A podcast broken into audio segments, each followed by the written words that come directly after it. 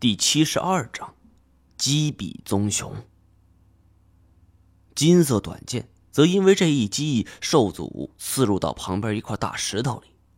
棕熊一掌一脚已经全部受伤了，再无斗志，转身要逃。金锁指躺在地上大喊：“抓住他，我要吃熊掌！”报复心如此强的一头棕熊，我们当然不能轻易放过。我也不知从何又涌起了一股力量，随手抱起一块大石头，使出浑身解数就扔了出去。棕熊全力奔跑，奈何受伤，凭着一掌一脚根本跑不快，被我砸倒在地。我跑了过去，顺手从石头上就拔出金色短剑，跳上熊背时一声断喝，反握着短剑就向下刺去。噗的一声，直没入柄，棕熊哀嚎。他立起来想把我甩下去，我双手握紧短剑，顺势往下一拖，棕熊的后背被我给剖开了，鲜血像是开闸的洪水一样往外涌着。棕熊挣扎得更狠了，我一时间力气泄尽，摔倒下来。棕熊全身淌着鲜血，这红血将他的皮毛全部粘在一起，模样十分恐怖。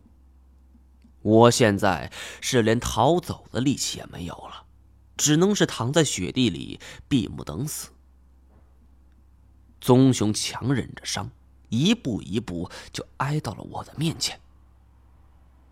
但是我等了许久，没有想象中被咬上一口的情况发生。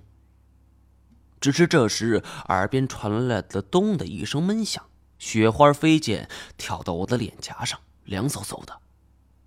睁开眼睛一看，这头棕熊已经躺倒了下去。终于结束了，我长舒一口气儿，是再也站不起来了。躺在冰凉的雪地上，天上又下着巨大的雪花，但我丝毫不感觉冷。一番激战下来，这周身疼痛反而不那么厉害了。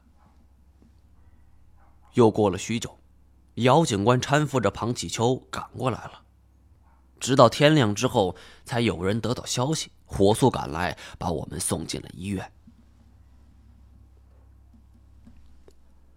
我的背后被豁开了将近一尺长的伤口，跟棕熊的致命部位几乎是一模一样，不过小了许多。医生们迅速进行抢救。我们这些人当中，除了姚警官之外，无一不挂彩。次日的下午，经历了一场手术，我才醒了过来。一睁开眼，姚警官就站在我的床前，微笑着对我说：“哎呀，你总算醒了，我有东西给你。”说完，他从随身的背包里拿出了一个牛皮信封，这是上面给我的奖金，我觉得应该给你们，虽然不多，但多少也是个心意。术后体内水分缺失，我喝了几大口水，才有了些许力气。你知道我是干什么的？说实话，这钱我还真不放在眼里，你留着吧。姚警官听我如此说，愣了一下。你不会还要做盗猎吧？要真是这样，我可就不客气了。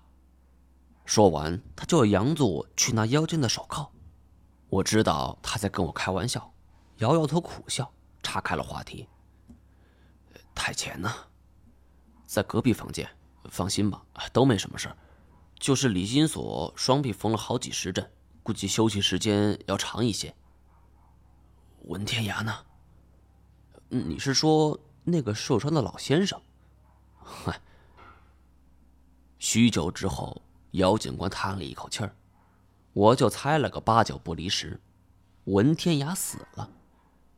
这个人有死而复生的能力，我曾经亲眼所见，但我没想到这样一个人会死在一头熊的嘴里。小九天呢？另一个老头吧，他……姚警官话没说完，房门就被推开了。小九天挎着一只胳膊就站在门口。能聊聊吗？萧九天此时是双目闪烁，全然不像失明的样子。姚警官知道我们有一些私事要处理，于是他站了起来。呃，那你们先聊吧，我在外面有事叫我。我想萧九天是怎么样也不会在此时对我不利的，毕竟这是公共场合。没什么事儿，就先回局里忙吧，我这边也没什么事儿。姚警官点点头，戴上警帽，冲我敬了一个礼之后，就转身离开了。我勉强坐了起来，萧九天坐在床边，开口第一句话就令我大吃一惊：“你现在马上跟我走。”我愣了一下，本能反问：“为什么？”他踌躇了片刻，说出了一句足以令我万分惊讶的东西：“你身边的太监和李金锁是假的。”我怔了半晌，声音陡然提高了八度：“你在开什么玩笑？是真的。”萧九天信誓旦旦道：“你想想，太监以前的身手是怎么样的？他可能连一头熊也摆平不了吗？”哼，不对不对，我冷笑道：“我相信我身边的朋友，但我绝不信你。你这孙子！”先装疯再卖傻，又装哑巴又装瞎，害得我团团转。你他妈把我坑惨了！长这么大，我还是头一回对一个老头如此骂着。但萧九天反而不生气，倒是语重心长道：“张一毛，我都是为了你好。你现在失忆了，不记得以前的事儿，但我都记得。这个太监我更是熟悉得很。他真的不是太可见。”我愣了一下，随后冷笑着：“那真的太前啊不，那真的太可见去哪儿了？你倒是说呀！”